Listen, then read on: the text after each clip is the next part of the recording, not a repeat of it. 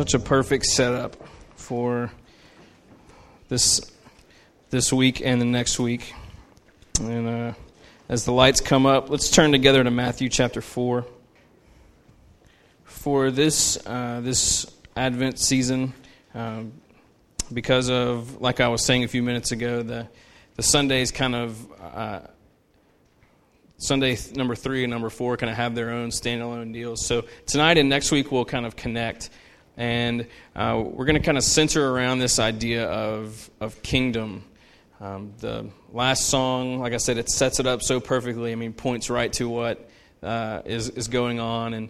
And several years ago, the kingdom of God was a very hot topic here at the Ring, if there was ever such a thing as a hot topic at the Ring. But we got into a teaching series in our community groups primarily that was very much focused on this. And it was the kind of thing where a lot of us had, we've heard of the kingdom of God and, you know, you've seen it in Scripture, things like that. But honestly, something I just kept hearing was people like, oh, I've never really thought about it or never studied it before, or didn't really know that much about it. And so now it's kind of become something that I hear people dropping in here and there. Hey, it's the Rushes. What's up? If you're here for the first time, I will never do that to anyone else except for them. But people, they'll say that, you know, like, oh, well, you know, the kingdom this, and in the kingdom this happens, and, you know, stuff like that. And the thing about lingo within the Christian community is that sometimes people have no idea what they're talking about.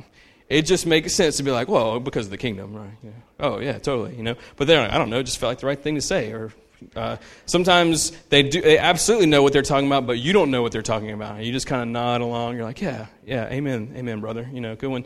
And then whenever something is so is such a prominent theme, we need to make sure that we really know what we're talking about. That when someone references the kingdom of God, it should launch certain things in our minds. And so tonight and next week will be kind of a refresher, maybe, if this is a place where you've been before, or maybe some of these things will be new, or maybe it'll be from a different angle. But the kingdom of God and Advent they're synonymous. They fit together. It's all part of the same thing. And so this idea of a kingdom, it's exactly what it sounds like, you know.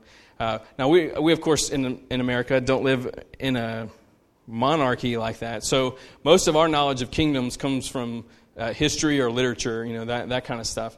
But there's a reason why God talks about the kingdom of God and why Jesus, it was such a prominent theme for him as well. Whenever we think of the word kingdom, we need to tie to it this idea of governance or rule. That the kingdom of God and the kingdom of a country, it's the same kind of thing. How is this kingdom being governed and ruled by its king or by its queen? And the thing is, like, you and I, we all have like a kingdom of our own. And in that sense of thinking, that you are a king or a queen, but I'm going to say king the whole time, that you are a king of the things over which you have a say. That's your little kingdom. So a king in a country, it's whatever he says, that's the way it goes.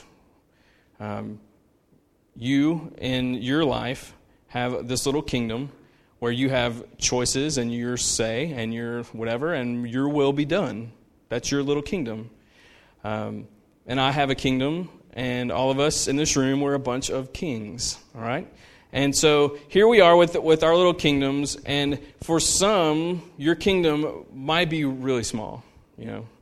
And the tendency is the older that we get, the more complicated the kingdom becomes, you know.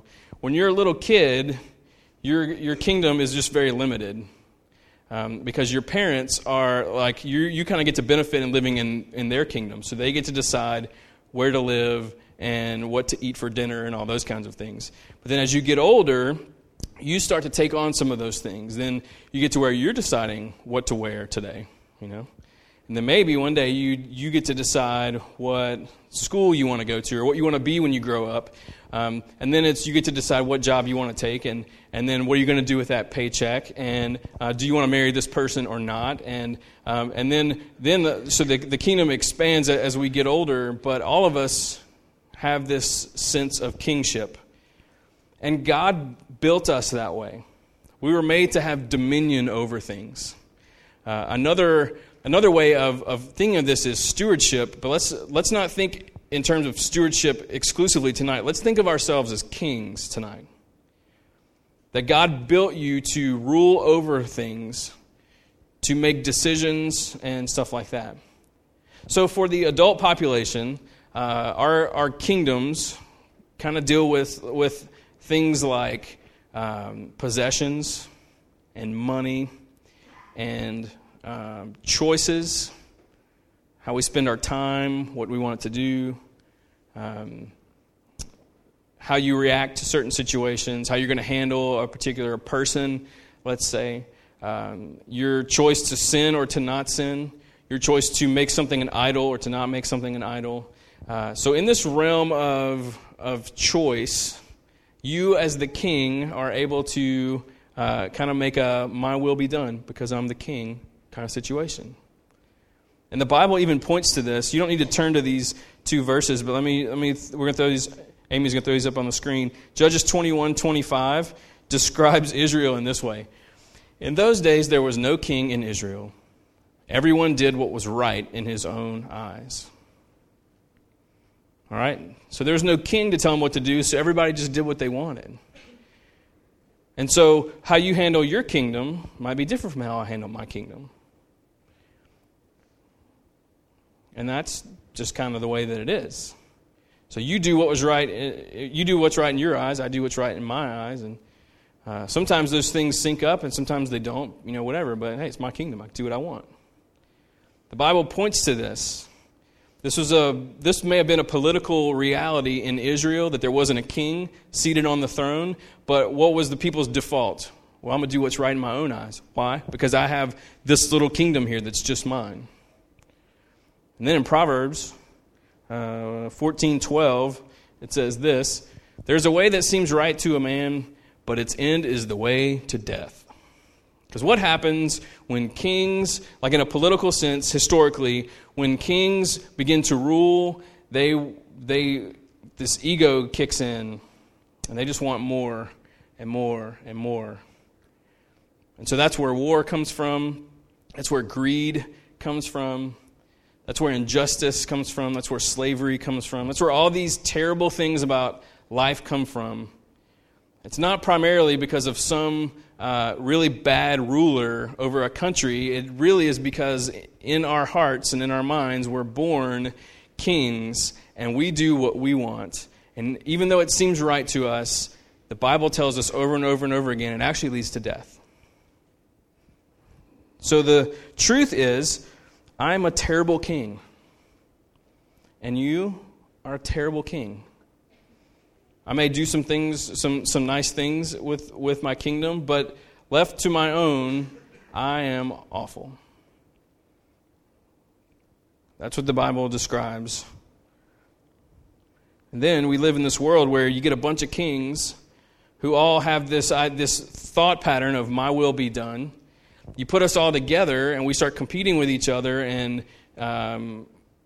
scheming together to take other people's kingdoms and all this kind of stuff. You end up with this kind of world that is just completely messed up, like I was talking about a second ago. And the Bible calls that the world. In Romans 12, where it says, don't conform to the patterns of this world. That's what is being pointed to. Is what happens when a bunch of rogue kings start fighting each other and figuring out that in order to have their way and their will to be done, someone else has to pay the price. And how do we, we're all like kind of just like against each other in this kind of way. And then it's not all terrible. I mean, sometimes our kingdoms get along really well. And sometimes there are some people who are truly kind with things. But in the end, the world system that is out there is all these weirdo kings, right, pressed together in this world that is really just very much bent towards self. It's me, it's my kingdom, it's what I want. And so we live in this completely false reality. We think that this is the way it was meant to be. This is just how it is. That's just life. You know, you look out for number one. You gotta look out for yourself because nobody else is going to. And so we work toward this little like corner of the American dream, so to speak. You know, as long as my life looks a certain way, then everything will be fine. And as long as my kingdom looks the way that I want it to, everything will be cool and whatever. And we buy into this lie that says that that's really what living is all about. And so it's been that way. We see it in Judges. We saw it in Proverbs. We see it from the very beginning in the Bible. And so Jesus becomes this promise, this sort of vague as far as like his name and all that kind of stuff, but this promise that's foretold about when that he's going to come and where he's going to be born and all these kinds of things that are happening. And so the Old Testament, they're longing for this Redeemer to come and establish this new kingdom, thinking that it's a kingdom that's going to like help all of our little kingdoms kind of work better. So Jesus shows up, and we'll get to that in the next month or so. But in Matthew chapter 4, we see in verse 17. So if you scan through chapter 4, you have the Jesus' temptation in the desert. And then he begins his ministry, calls his first disciples, ministers to the crowds, and then we get to the Sermon on the Mount. But look at verse 17. It's very simply, from that time, Jesus began to preach. This is the beginning of his public ministry, saying, "Repent, for the kingdom of heaven is at hand." So probably they were all like, yes, finally, this guy's the guy, and he's going to establish this new kingdom that's going to make all of our kingdoms more awesome. He's going to establish Israel as this world power, and then because we are all Israelites, that means that our lives are going to get infinitely better, and then we're going to just take over the whole world. And there's just this mindset that was there, right? So he comes in, he's preaching this message about the kingdom. And then you see in verse 23, he went throughout all Galilee, teaching in their synagogues and proclaiming the gospel of the kingdom and healing every disease and every affliction among the people. So his fame spread throughout all Syria, and they brought him all the sick, those afflicted with various diseases and pains, those oppressed by demons, epileptics and paralytics, and he healed them. And great crowds followed him from Galilee and the Decapolis, and from Jerusalem and Judea, and from beyond the Jordan. So Jesus begins to preach, and this is the most steady message that he preaches the whole time. It's not about hell. It's not about a lot of the things that maybe you would assume. He preaches over and over again the gospel of the kingdom, the good news. What gospel means? The good news of the kingdom. He brings into our world, through his first advent, this new option. And this is why. Because God has a kingdom too. So you have a kingdom, I have a kingdom, we all have a kingdom. God has a kingdom. And in God's kingdom, it's the same way as in our kingdoms. In God's kingdom, it's my will be done. Him being the my. What he wants is what happens. And everything's just the way that he wants it. His will be done. He is the king in his kingdom. And so Jesus comes and preaches this, walks around, goes into synagogues, preaches, and then starts healing people. Everybody's like, whoa, what's going on here? And some were like, yeah, this guy is going to be the one that establishes us as a world power. And other people were like, there's something else going on here. This guy's not a general, He's not a military guy. I would not follow this guy into battle against Rome, but He just healed that paralytic right in front of us. Something else is going on here. And so the good news of the kingdom is essentially this, that the kingdom of God was once unavailable, and now it is available.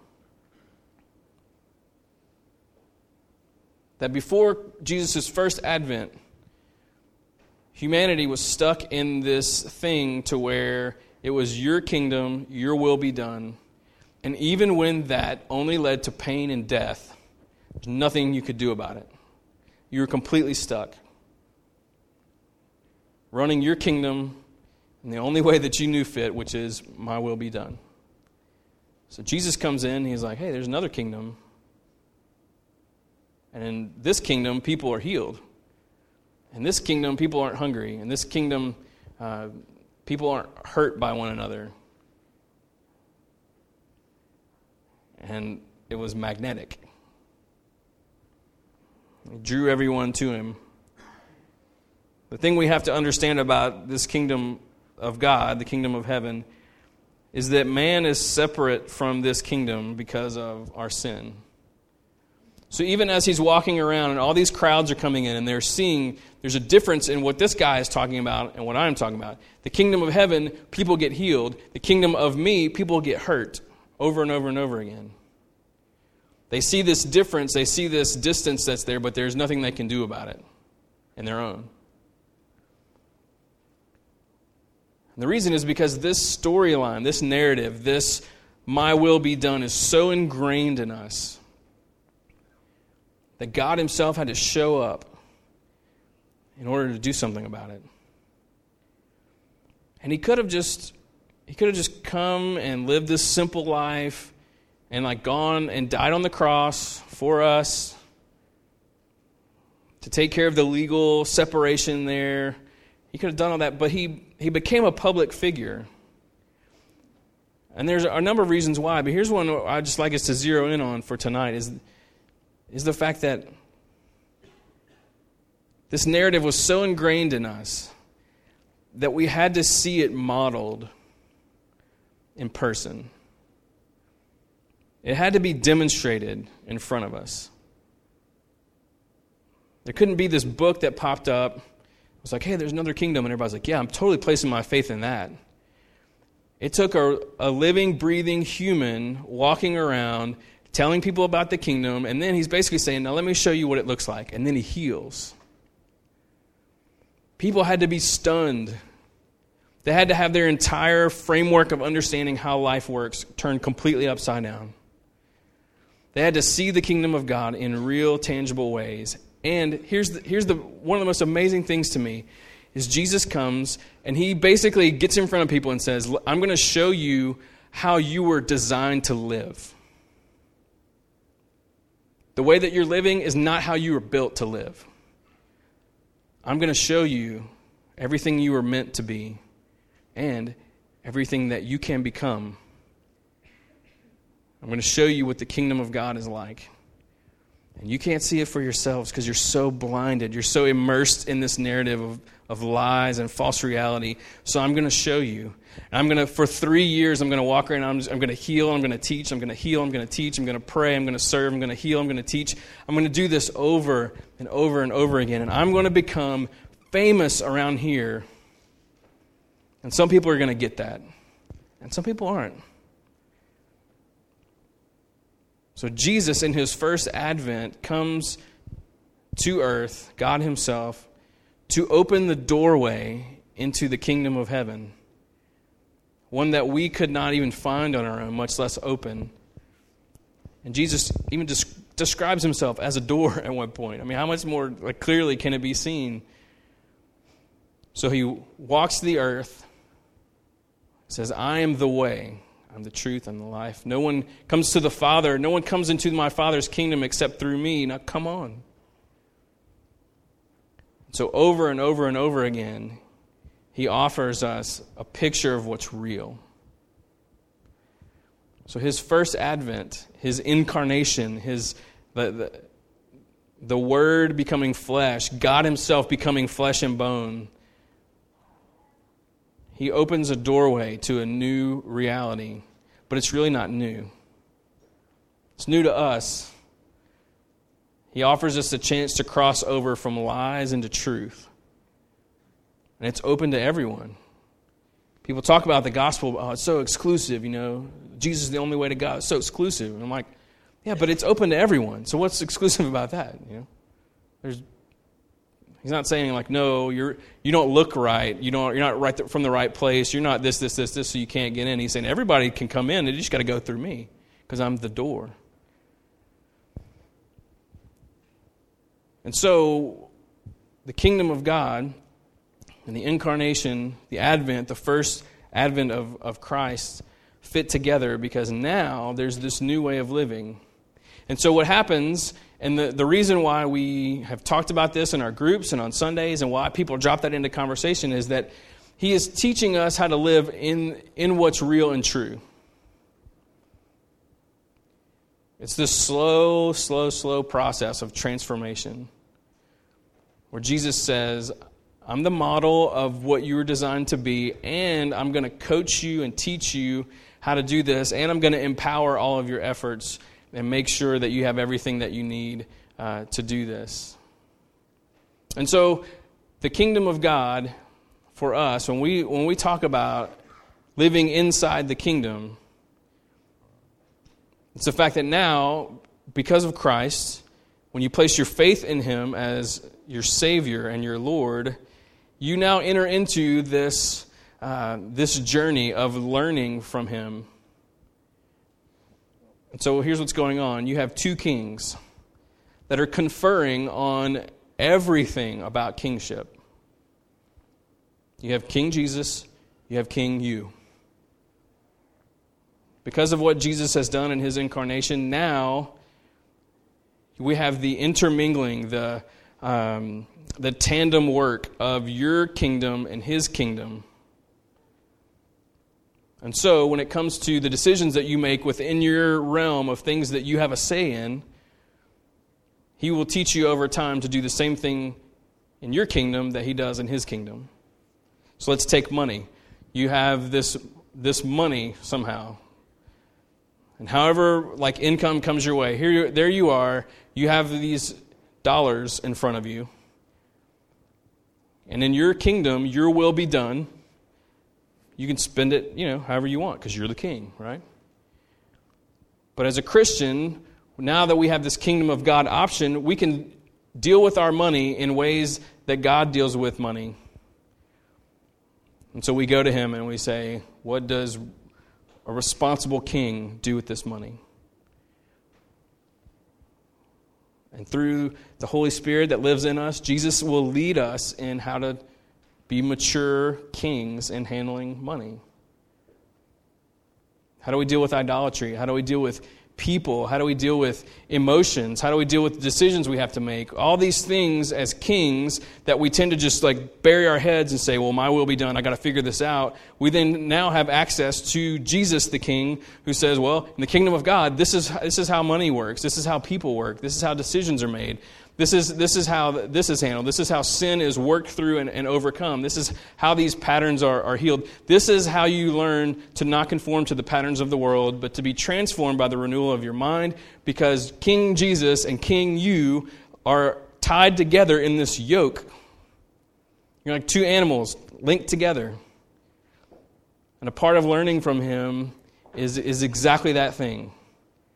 Is you're figuring out how can my kingdom look like his kingdom? How can the things that he has entrusted to me to be responsible with mirror his kingdom?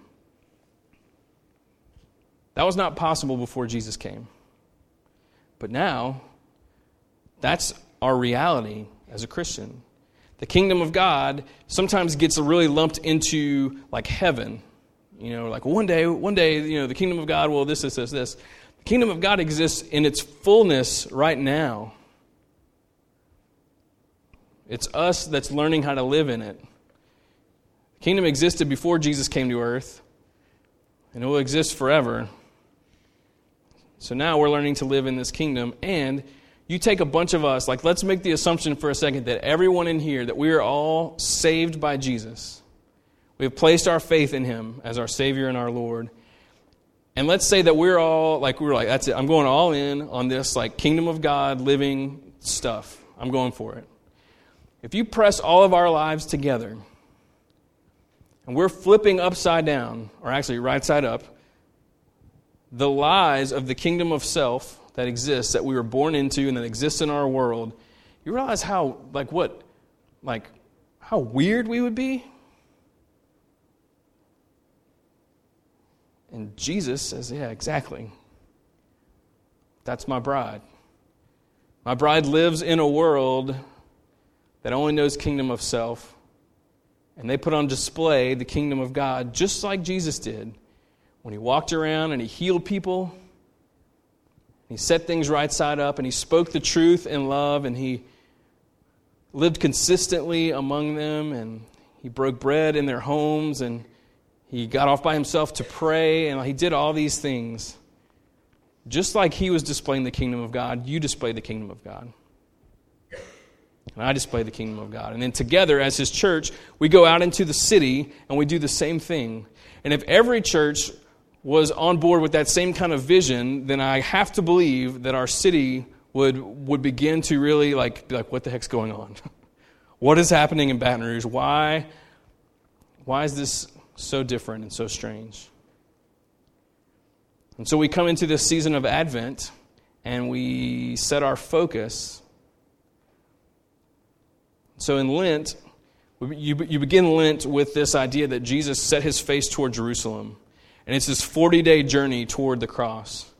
And for Advent, it's we set our faces as well, but we're kind of confused in a sense.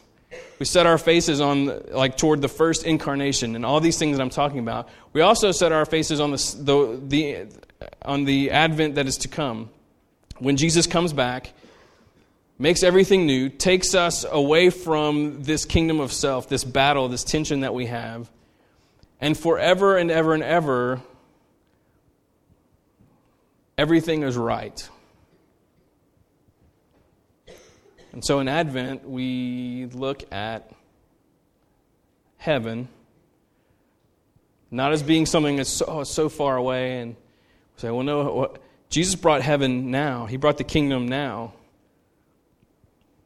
So what does it look like in my everyday life? How do I live inside that kingdom now? Well, it's tied together with Jesus. It's two kings. One is holy and perfect. The other one is greatly in process, is learning. We put that into action. And so as a church, we have these things on our calendar that are coming up. And we believe that all of these things on our calendar are done in the spirit of Advent, of saying, okay, what does the kingdom of God look like? Well, in the kingdom of God, no one should be hungry, so we're going to do something about that. In the kingdom of God, no one should be cold, so we're going to do something about that. In the kingdom of God, no one should be forgotten about, so we're going to make sure that everybody knows they're not forgotten about. In the kingdom of God, there shouldn't be kids living at a train station in Calcutta, so we're going to pool our money and follow him forward into seeing what we can do about that. We're going to try and display everything that we can during this season, what this is really about. It's not to say we won't buy stuff. It's not to say we won't, if you went to Black Friday sale, you're totally a sinner. It's like, no, that's not, it's fine. But in the midst of shopping, in the midst of gift giving, in the midst of all the things that the next month are going to hold, are we going to do so upside down or right side up? Are we going to do so in the kingdom of self or in the kingdom of God? And Jesus comes and says, hey, I know what the kingdom of God side of this should look like. Let me lead you. I'm going to close with this before we sing a little bit. So there's this hymn that's called Joy to the World, and it is notoriously a Christmas hymn. And rightfully so. It absolutely is. And I was reading on this something on the internet, of course, the other day. And this guy was pointing out, he said, really, joy to the world is really, it's really maybe more about the second coming of Christ than the first coming of Christ. I'm like, wait, what? So, Amy, if you would, let's bring this song up, and I just want to go through the lyrics, and we're going to sing it in a minute, so, yeah. All right, so, joy to the world, the Lord is come. Let earth receive her king. All right, so is that talking about the first advent or second advent? Well, let's say both, okay? The Lord is come, let earth receive her king. Let every heart prepare him room, all right? So we're making room in our lives and in our hearts for Christ. We're acknowledging that he is in the yoke. We're consulting him as like a much better king than we are. We're preparing room for him. Is that first advent or second advent, or is that in between them? Well, let's say all of it, okay? Next thing, heaven and nature sing. The Bible says that nature longs for his return, maybe more than we do. All right, so is that first or second advent? All right, let's say both. All right, let's go to the next one. Joy to the world, the Savior reigns. Let men their songs employ. So we're responding to the reigning of Jesus. First advent, second, let's say both. While fields, floods, rocks, hills, and plains, and what are they doing? They are repeating the sounding joy. All of creation is worshiping Christ. Is that past, present, or future? Let's say all of them. Okay. The next one, and this is one that we don't really sing very much because it's kind of like it's kind of weird. Maybe we're going to sing it tonight because no more let sins and sorrows grow, nor thorns infest the ground. So in Genesis 3, part of the curse is that the earth will work against man in trying to farm it.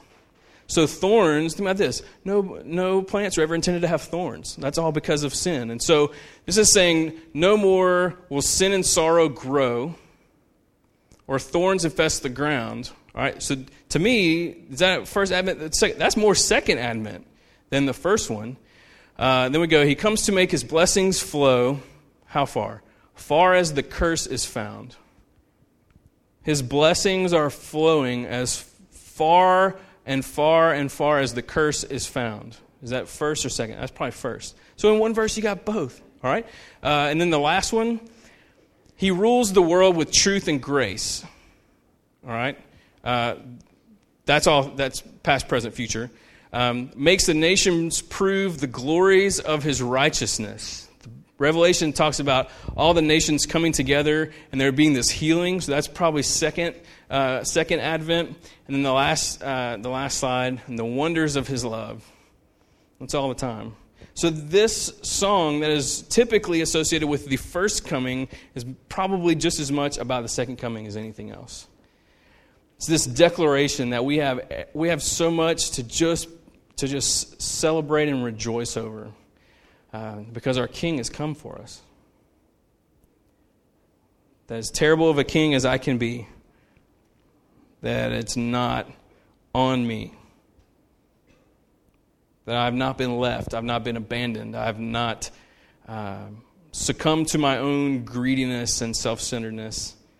That God himself came to earth as the doorway to this new kingdom, where he empowers and he encourages and he corrects. And he has modeled for us how we were designed to live. So as we enter into this Advent season, maybe that's a challenging thought for us. Man, in light of the kingdom of God and this perfect king who has modeled what real life is about, maybe that changes everything about everything. Let's stand together as the band comes back up.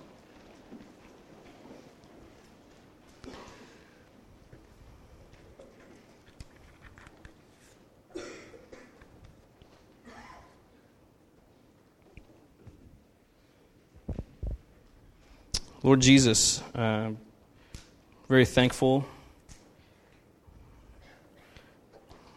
I'm grateful that the scriptures are here and that we have an account, and one that is reliable, an account and a picture of what your life here looked like. And that even though it was a long time ago and none of us were there in person, this idea of seeing you as displaying reality, and showing us how we were built to live, that we weren't made for sin and death, but we were made for holiness and for life. And not just life here, but life forever with you. I pray that you would help us in our just in our quest to steward well the kingdoms that you have entrusted to us, the things that are ours to be responsible with. Pray, God, that you would help us to continue to move toward the point where life inside the kingdom is not a joke to us. It's not a cliche. It's not some abstract idea that is just for the future, but that this is what abundant life looks like. You came that we would not only live, but live in the fullness of how we were created, which we're just only getting a glimpse of that. But the glimpse that we get is pretty amazing. And so as we sing in response, Lord, pray that you'd help us, and that you'd use the lyrics of these songs to make some things come alive in us as well. And as we look back to your first advent, but also greatly anticipate the one that's to come.